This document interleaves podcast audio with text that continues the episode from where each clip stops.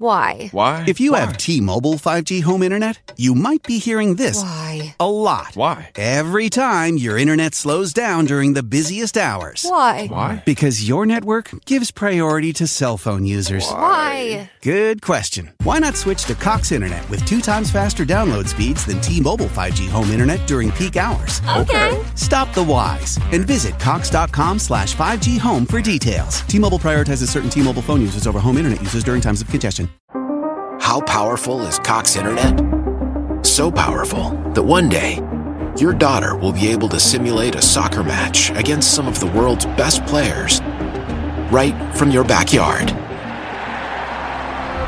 Get gig speeds powered by fiber from Cox. It's internet built for tomorrow, today.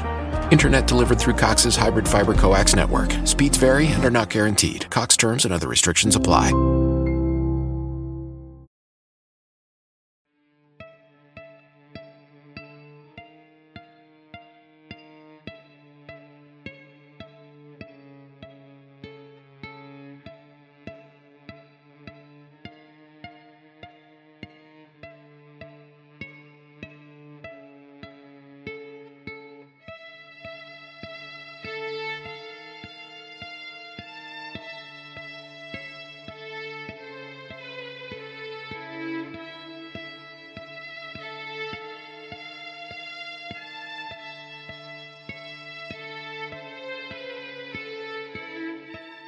The show's gonna be amazing. Did you know that corn is so interesting? With its ears and its eyes and its husks and its hair, and it grows everywhere cause it's corn, corn, corn, corn, corn. And we're not talking about the most recent popular TikTok meme about it has the juice. No, we're talking about just regular old fashioned corn today on a bonus episode. Diana. Hey. Hey. Hello, Hainted Loves. Welcome to Homespun Haints. I'm Becky. I'm Diana. And I hope that you are as pumped as we are to talk about the mystical, the magical, the mysterious properties of corn. so much to say about corn, man. I feel like there could be a lot of puns in this episode unintentionally. So let's just get out of the way. Do you know any corn, corn, corny corn jokes? Corny jokes about corn. Oh, about corn? Yeah. I don't know. Like, for example, how much does a pirate pay for corn? How much does a pirate pay for corn? A buccaneer.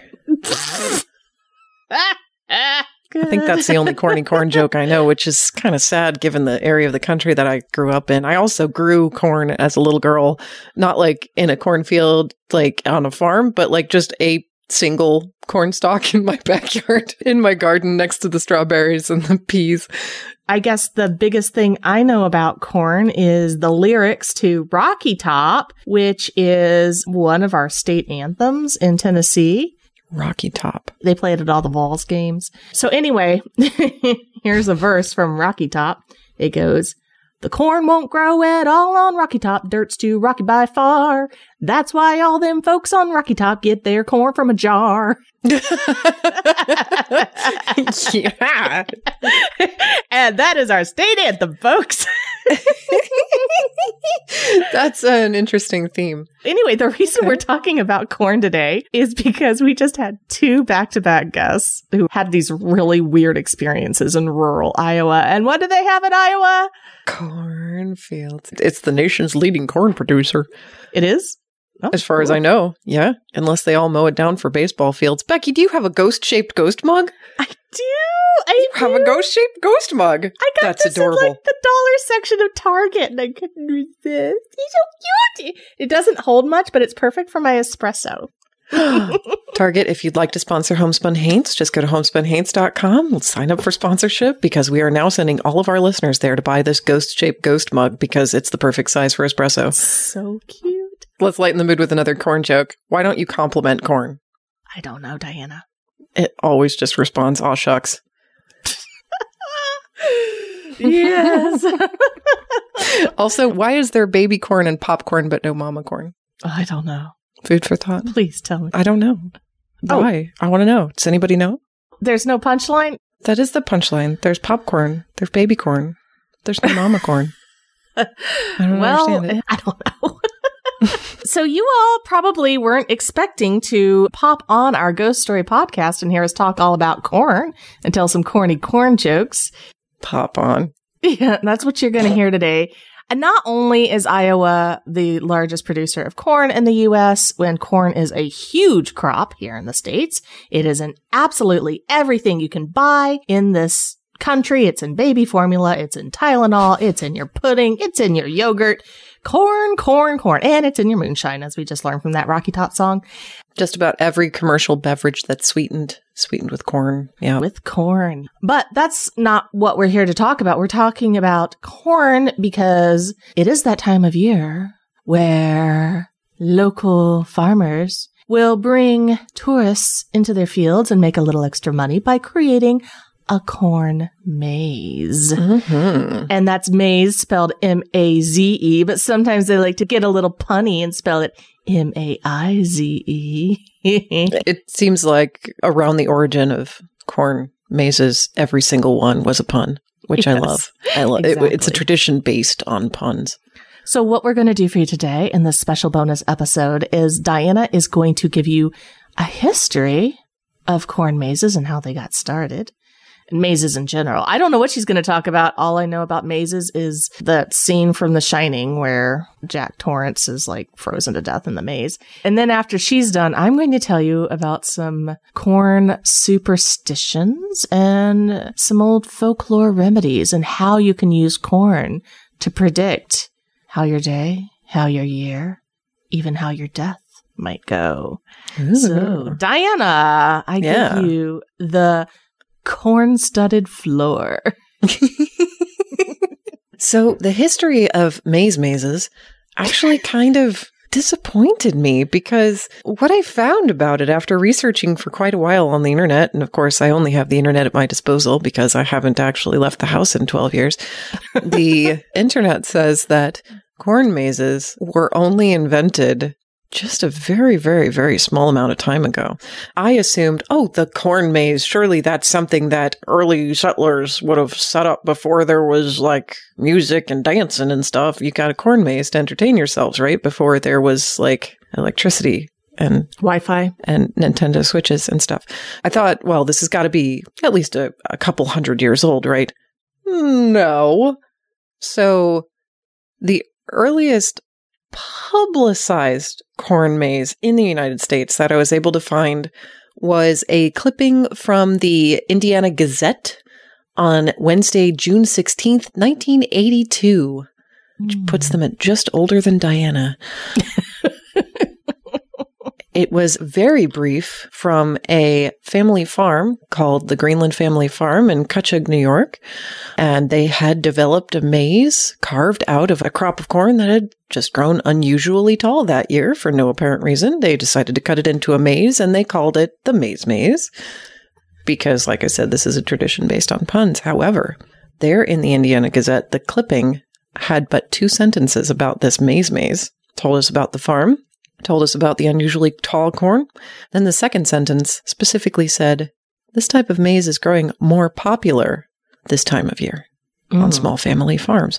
And so my suspicion is that ever since there's been corn on a farm and a way to cut it down mechanically, there's been corn mazes in areas where they grow corn. And in fact, the other place I was able to find a very large popularity of corn mazes, other than the United States, was in the Czech Republic. Oh, interesting. So Czech people also appreciate a good corn maze. the corn maze, as we kind of know it today, was a response to some very severe floods in the early 90s. And a student at Lebanon Valley College, LVC in Pennsylvania, she worked with an English maze designer named Adrian Fisher and a Disney World theater producer named Don Frantz to create the first intentional large scale corn maze. And they titled it The maze maze. The Amazing Maze Maze. Oh Although it was informally known as Cornelius the Cobasaurus because it was in the shape of a dinosaur. Wait, wait, wait, wait. Okay, okay. So there's actually a student who got these two people together to do it because most sources I found never mentioned her. Joanne Marks. It's because she uh-huh. was a student. The students never get credit in the in the citation. Anyway, Joanne got Don and Adrian together to design this first intentional large scale corn maze in the United States, specifically as a fundraiser for those people who had lost their corn crops and other crops to this massive flooding. This maze was designed in 1992 and 93, which again, why isn't it older? It was older, but just people weren't talking about it because it was just something that people did when they were small little farms, I guess. But the amazing maze maze sat on three acres of land and had 1.92 miles of pathway, which at the mm-hmm. time allowed the Guinness Book of World Records to certify it as the world's largest corn maze of the time. And the proceeds were donated to the Red Cross to aid the disaster victims from the floods. They earned, and this is in 1993 dollars, they earned $32,000 in two weekends. I hope that helped. Do you know how much they charged? A buccaneer. No, I'm kidding. Um, it was. it was a five dollar fundraiser Okay. to go through the maze and get lost and have fun. I would spend $5 to go through the first amazing maze maze. I know that you said you've never been through a corn maze, Diana, which I find shocking. I'm afraid. and I'm I, I will be dragging her through a corn maze. You'll be surprised because I won't let go of your hand after you drag me in. So in a month, if we get a thousand followers on TikTok, you can watch it on TikTok live. I will be dragging Diana through a corn maze, kicking and screaming, and it'll be, it'll be a lot of fun because I do I do them every year. It's just something I do. But I've taken people that have like had like panic attacks in them before, and as somebody who suffers panic attacks regularly, I just laugh.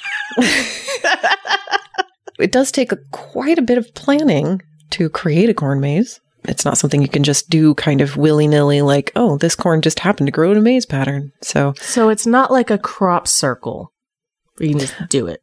Like It's not alien could come exactly- down in the middle of the night and do it in a heartbeat. Well, but maybe that's what inspired the first corn maze. Crop circles. Let's talk about mazes and the history of mazes because we're going to tie back to crop circles here, perhaps. Ooh, yay. Perhaps, in theory. Mhm. it bummed me out so much that the history of corn mazes only went back to 1982 in written history. That that bummed me a lot. And if anybody has written history about corn mazes before 82, 1982 specifically, not any previous 82s, let me know because I really thought that it would be older than that. But the maze itself is much much older.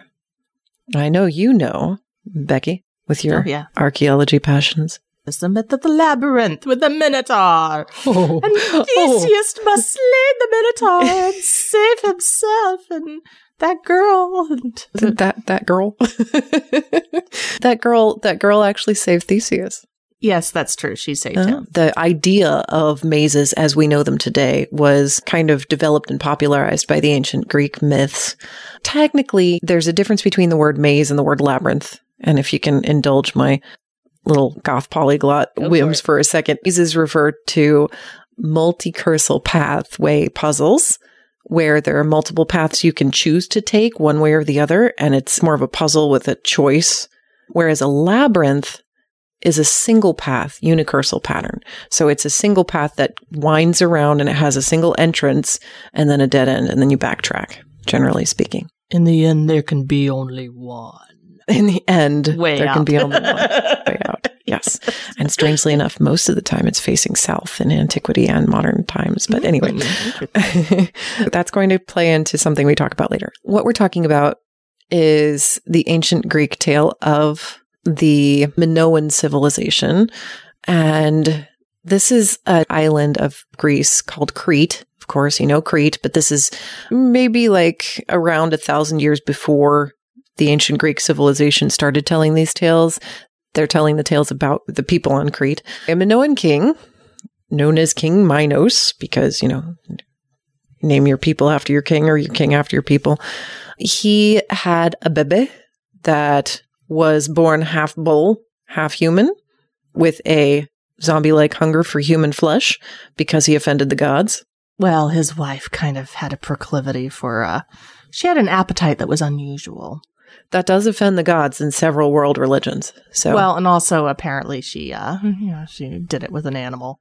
So yeah, so after the donkey show, he gave way to this horrible creature that came out of his wife and he said, "But it's my son. I cannot punish him. I cannot kill him." And so he decided he was going to have to trap him away from the Minoan people because his son always trying to eat the people. So he hired Daedalus to mm-hmm. build this complex, confusing underground labyrinth to hide his son, which we know is is the Minotaur, of course, where he can live but not disrupt society. And then he still has to eat. He's he's got to eat people. so while the son is living in this underground labyrinth, they send men and women into the labyrinth so the Minotaur can eat them. Was it seven youths and seven maidens or something Jeez. like that are selected from the population? Have to be a virgin, so you know an easy way to get out of that one. And yeah. they're sent Um, down into the labyrinth to be eaten by the Minotaur. this legendary hero, Theseus, he volunteers his tribute. He travels to King Minos's labyrinth and immediately falls in love with the princess. The princess, who shall not be named again because she's female, she hides a sword somewhere in the labyrinth so that when Theseus goes into the labyrinth as tribute to be eaten by the Minotaur, he can cut down. I think he just ended up like stabbing the Minotaur to death. Yeah, yeah, he stabbed the Minotaur. So uh, her name was Ariadne. Oh, Ariadne. Okay. I know the story of Ariadne. I didn't connect it between the two for some reason. Yeah, so she left a sword for him. And I believe she's also the one that told him to take string and use it as a way to chart his pathway through Smart. the labyrinth.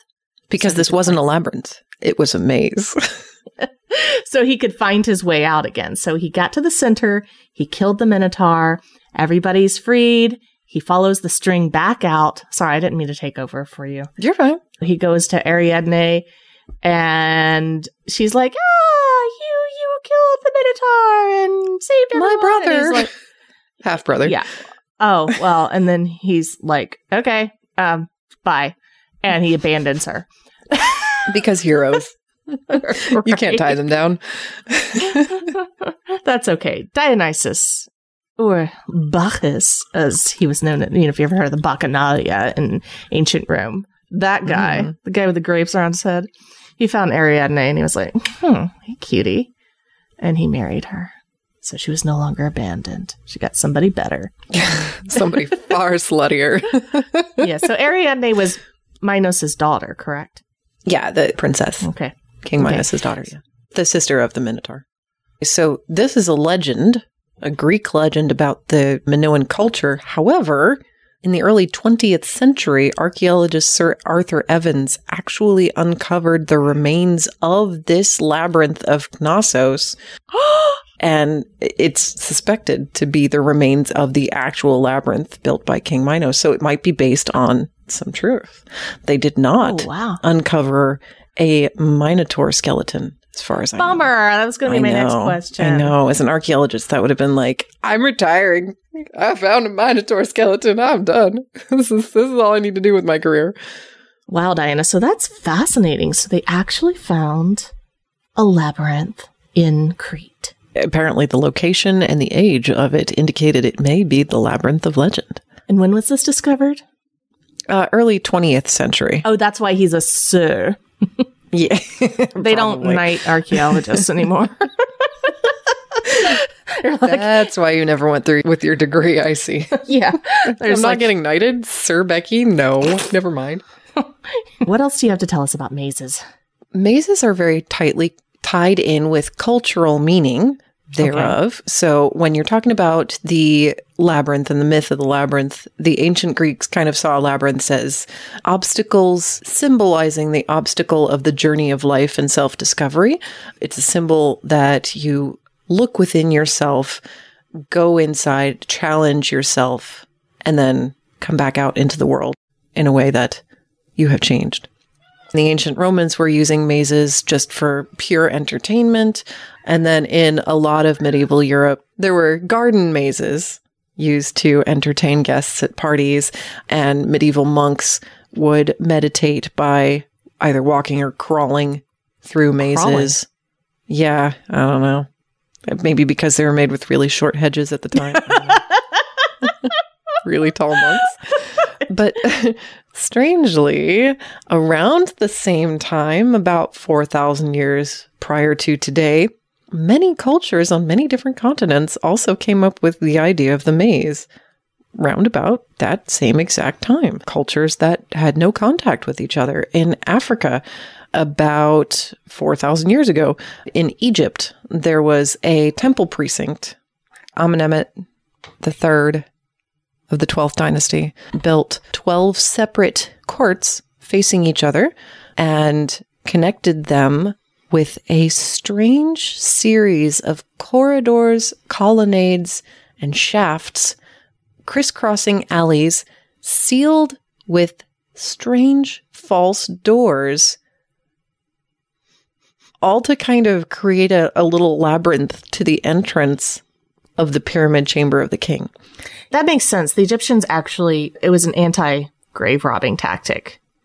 The whole purpose hmm. was to try and thwart grave robbers. So they would create false entrances, they would create false doors just to protect the actual gold that was in the center. But as we know, they always found a way anyway. Well, some people found a way. No, Many no. entered, one will leave, right?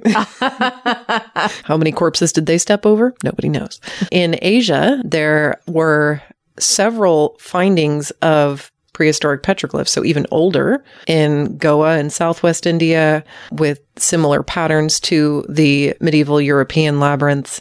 Cave art in northern India and on a shrine, also in India. Lots of Indian labyrinths that are even older. Around the same time as the appearance of the Greek labyrinth stories, there was actually a Native American story about Tohono O'odham labyrinth featuring the man in the maze, which is fascinating because when you look at it, it's very, very, very, very similar to other labyrinth patterns at the time. So there are specific labyrinth patterns.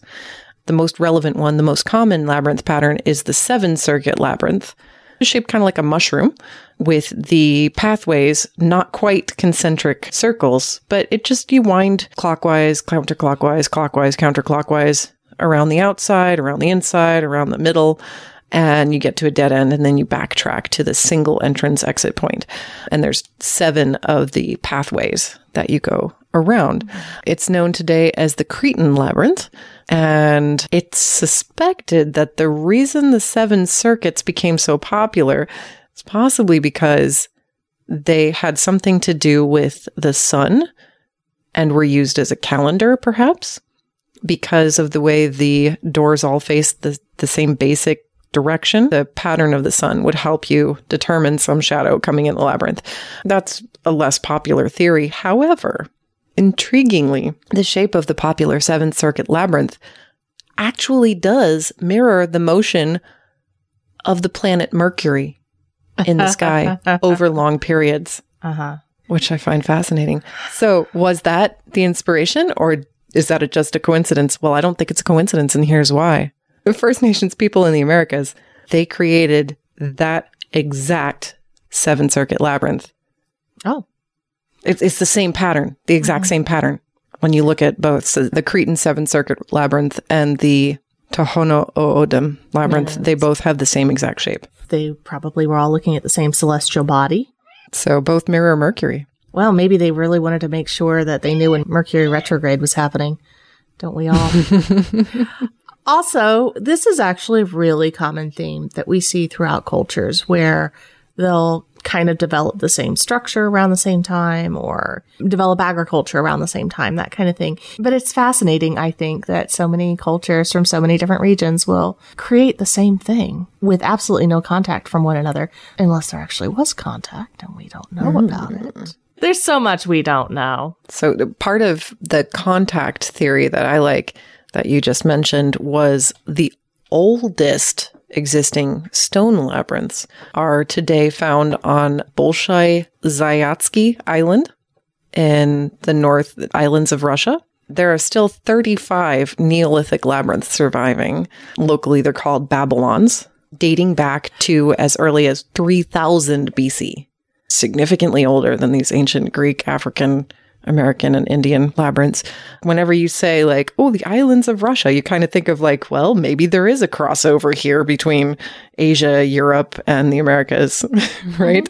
So, Yeah. perhaps, like you said, perhaps they're they're less disparate than we think. People were crossing over all the time. Just because they didn't write it down doesn't mean it didn't happen. The longest hedge maze in the world currently, I believe, which is 1.7 miles long. It is made. Ow! It is located in Longleat, which is probably pronounced some other way because it's in England. It's made with 16,000 English yew trees, which I just killed one of in my garden that I planted out front uh, Oh, you earlier this year. given it to England and they could have had 16,001. I know, so sad. In the center of the Longleat maze is a large observation tower, so you can watch other people bumble around, I suppose, or game plan for how to get the hell out of this place. It was designed in 1757. The most elaborate natural maze in the world at the Dole Pineapple Plantation in Hawaii, which has won multiple Guinness World Records. It is designed out of pineapples. It is in the shape of a pineapple, of course. covers three acres, and has two and a half miles of pathways constructed from thousands of pineapples. And then the oldest surviving hedge maze. It was built in 1690, Palace of King William III and Mary II of England. It's the oldest hedge maze that still exists today. It is merely a half mile in length. However, is still very fancy. Oh, I bet. Uh, I bet. I'm curious if perhaps corn mazes were an answer to hedge mazes Oh, yeah. simply because corn is a more popular crop to grow in the States. It grows faster, too. grows faster, but also it is impermanent. So you'll never find a corn maze that was built in 1690. So I never really did get back around to crop circles, but I was going to posit that possibly crop circles are what inspired the same exact pattern of labyrinth in multiple countries and continents across the world. Do you think? Do you think that's possible? Okay, so instead of having contact with each other or looking at the skies, maybe they all had contact with a third party. They came hmm. down in a little saucer shape that could look like a mushroom on its own, you know, with the light streaming down, and landed. Anything's possible, right? Anything's possible. Well, I cannot wait to drag you through a corn maze, and it sounds like I will be dragging you through one. Mm-hmm. If you haven't heard already, Diana and I are going to be together for two weeks here in Atlanta in October. It's a beautiful time to be in Atlanta. Atlanta's a super haunted city. We're going to be doing a lot of fun things, among them corn mazes, haunted corn mazes. Oh, I forgot to mention Hampton Court Palace with the oldest hedge maze, super haunted. Oh, Super haunted. all those monks that were crawling around that got lost. Which technically means, I guess, it's technically a haunted hedge maze, Haunted hedge maze. perhaps, Ooh. depending on whether the ghosts stay inside or not. We've heard about mazes. Let's hear about corn. Now, corn has so much folklore attached to it. And because it has so much folklore attached to it, I'm just going to stick to the Americas because I could do an entire episode on just corn in Ireland. And if you haven't heard, I'm going to Ireland next week. So I am trying to learn as much as I can about the folklore there. Stay tuned because I will be sharing a lot on our Patreon and on Instagram about my adventures there. And hopefully I'll see some ghosts. I'm going to be spending a lot of time in abandoned castles. So that being said, not going to cover Irish folklore right now. I'm just going to cover folklore about corn in the Americas. So let's get started here. Diana, did you know that there's a corn moon? A corn moon. Well, that makes sense. You know, how there's a harvest moon and a beaver moon and a strawberry moon. The corn moon must certainly be like in summer sometime, right? Mm-mm. No. No? So the corn moon only occurs every three years, which is interesting. We did not have one this year. Usually we have what's called the harvest moon. The full moon in September is called the harvest moon. I'm not going to go into why it's called the harvest moon because I think that's pretty obvious. But Every three years, the moon occurs really early in September, as opposed to later in September, closer to the equinox. You know, when it occurs closer to the equinox, like it did this year, we just had a full moon on September 10th. The equinox is on the 22nd. That's only 12 days. It was known as the harvest moon, but every three years, it's like right at the start of September. And that's when it's called the corn moon. Interesting. Mm-hmm. Why the difference then? Well, because it's a little too early to be a harvest moon, but it's a good time for corn. Ah, there you go. That's that's what I got. And it also comes from Native American traditions. So many different nations called it a corn moon. They did had slightly varying ways of describing it, but it was a corn moon. And as you know, most of our moon names come from First Nations, how they refer to them. A few come from European folklore, but a lot of it comes from Native American terms. Let's talk about corn in the Americas, and these traditions are steeped very heavily in Native American stories and lore that has just seeped into the entire culture here. Doesn't matter where you're from. If you live in these areas, you probably follow some of these folklores. So, Eastern US. The First Nations have a lot of different stories about the corn mother. That's who Mama Corn is. Thank you. Okay. Yeah. So it's baby corn, popcorn, and Selu. Well, that's specifically in Cherokee. It's Selu. Selu is a Cherokee name for the corn maiden or corn mother. She's referred to in both. There's several legends about how she brought corn to the peoples. One in I thought was interesting is that she was always feeding her family corn every meal, but they didn't know where she was getting it. And so one night they spied to see what was going on and she took off her robe and her skin was covered in all these gross scabs. And as she flaked them off, that became corn. And that's what she fed to Oh. her family. Oh, and no. they were so disgusted by it that they were like, well, we can't, we can't eat this anymore. What are we going to do? And so as a solution, she said, okay, well, kill me and then drag my body all over the land. And everywhere my corpse touches the land, corn will grow. Did they do it? Yeah, they did it. So, so it, it was rhetorical. Yeah, Seriously, exactly. she didn't want them to actually kill her. what? They could have just put that corn in a jar and sold it to Rocky Top. right? to this day, all cultures in the Americas where corn grows often will have some tradition of honoring the corn mother or the corn maiden, however you want to refer to her. And particularly in the East Coast, you'll see portions of cornfields that are not mowed down. You'll see the whole cornfield harvested, and then there'll just be like a, a section of stalks in the middle. They're still up. And this is a way of making an offering to the corn mother. Hmm. And doesn't matter where you're from, what you believe. This is just a time honored tradition. People have always done it. People, especially here in the mountains, get very superstitious. If that's just something you do, that's just something you do. You leave a little bit untouched. And then some farmers will even take parts of that corn from the harvest and bury it again as an offering to the corn mother. Oh. And in the Ozarks, it's popular, at least among First Nations cultures and descendants, to spread cornmeal on a corpse before burying it. So it's also kind of mimicking that idea of putting corn back into the ground as an offering to the maiden, to the mother. That's kind of some traditions that come from some of the nations that lived in those areas. Then we get into Appalachia, where I live. Here's where it gets weird. Because we're we're just we're just weirdos and corn's an interesting crop. People think it's a vegetable. It's not a vegetable. It's a grain, but it tastes like a vegetable. It's is it bad for you? Is it good for you? Is it a starch? Is it a fiber? I don't know. Corn is very important in Appalachia. Just about everything in Appalachia, you do it wrong, someone's going to die. And this happens with corn too. If you're planting corn and you accidentally miss a row while you're planting it, you just killed someone. Someone in your household's going to die that year. Just Oh. boom. Yeah. so don't miss a row. Just, yeah. That's just, uh, but, like a lot of Appalachian traditions are like that. That's probably the reason I'm so superstitious and I like backtrack and have to go in the same door I went out and don't put my shoes in the wrong because somebody's gonna die if you do it wrong. Oh my god, it's always somebody's gonna die. So that's that's an Appalachian one. If you see kernels, like corn kernels, spread on the ground as you're walking home, that means you're gonna get a visitor.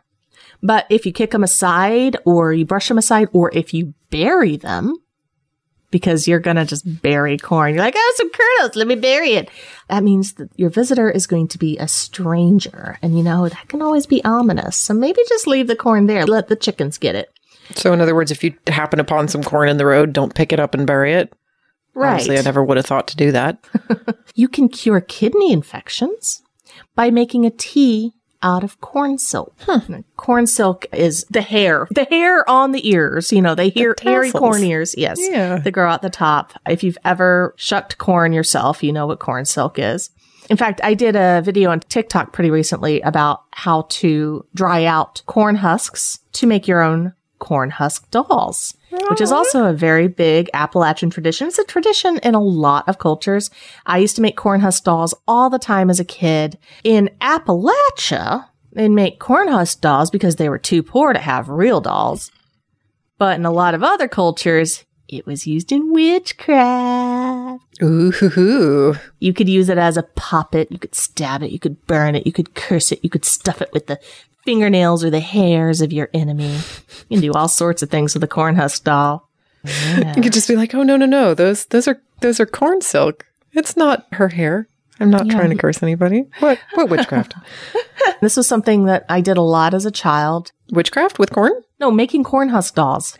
Oh, okay. Not intentional witchcraft. You take the husks, let them dry out. You can do this in an oven, just very low oven for hours, and then you, you save the silk because the silk makes great hair and you make corn husk dolls and we would even like draw faces on them with her various implements, usually a Sharpie. Did you ever braid the silk hair? I, I'm sure I've tried to at some point. It's hard. I wonder if you had what you've called it, cornrows. Oh God! Just asking. All right, let's move on before I come with any other. I, I got to tell you about the medicinal purposes here. Okay, so we take that corn silk. If you're not going to use it in a doll, then you can use it and make a tea, get rid of your urinary tract infection or what other kidney problems you're having. Is this magic or is this actual like folk cures? This is just folk. This is folklore, and I don't think okay. it works. Folklore, folk magic, and cures, all that still still magic because it's not really based in fact. like this next one. Okay, this is definitely. So if you have warts, right? let me tell you, I got a lot of warts as a kid. I don't know if it was just because I was constantly playing with things I shouldn't have been or what, but I always had warts. Maybe I just touched a lot of toads. The way you get rid of warts is you, you cut them open, you get some of the blood from the wart and you rub it on corn kernels and then you feed the kernels to chickens. Oh. And then the chickens develop a taste for human blood. And this is where vampires come from. Vampire chickens, at least. Vampire chickens. All right. I don't know anything about farms. This seems plausible. Is that plausible? I don't know. All right. Finally, in Appalachia, we like to look at our crops all the time, cut them open, look at the seeds, look at the way they grow, and it will tell you how your year's going to go. Oh, kind of like reading your tea leaves. I guess it's kind of based on the idea that the crop may know more than you, like how much water is it getting? Okay, hmm. so maybe that's a determination of how like the, the winter's going to go or how the it's it's very almanacky kind of stuff, right? Like so the idea with corn is if the husk is a lot longer than the corn cob itself, you're in for a shitty winter. Oh, really? Yeah. Finally, in conclusion, do not burn any part of your corn unless you want to bring on a drought. Oh yeah. no. Yeah. I imagine yeah. corn husks burn fairly well. I'm sure it makes great tinder for that bonfire, which is a great thing to have this time of year. There's a reason. There's a health reason. Really? What happens when you burn corn? Corn burning or corn husk burning poses health and environmental hazards. The smoke from the burning husk irritates the eye. The smell of burning corn husk induces difficulty breathing in some people. Burning corn crop waste does release a ton of CO2, so it's going to cause some climate issues. Okay, so what you're saying is one of these folk magic traditions is actually real? Might be based in actual things. I know what I'm doing next time I get a wart. You're chicken. so, folks, Don't, don't, burn your corn waste. don't burn your corn waste.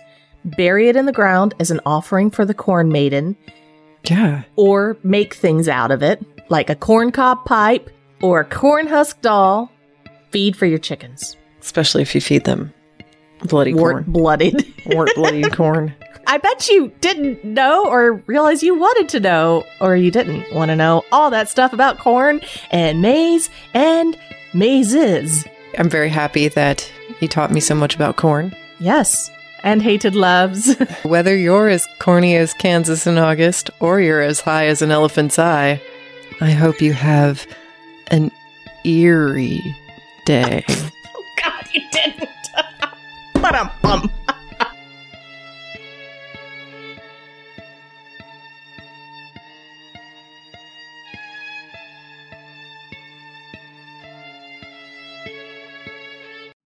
Deep in the bowels of Oklahoma exists a passageway that has remained locked for decades, untouched by mortals.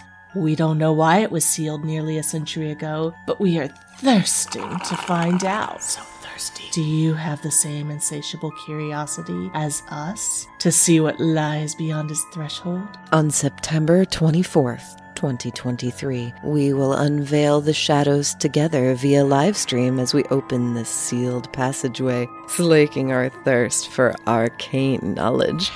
And we want you to be there with us. Virtually, of course. This may be dangerous. We don't have liability insurance. Oh, my eye! But what will we find?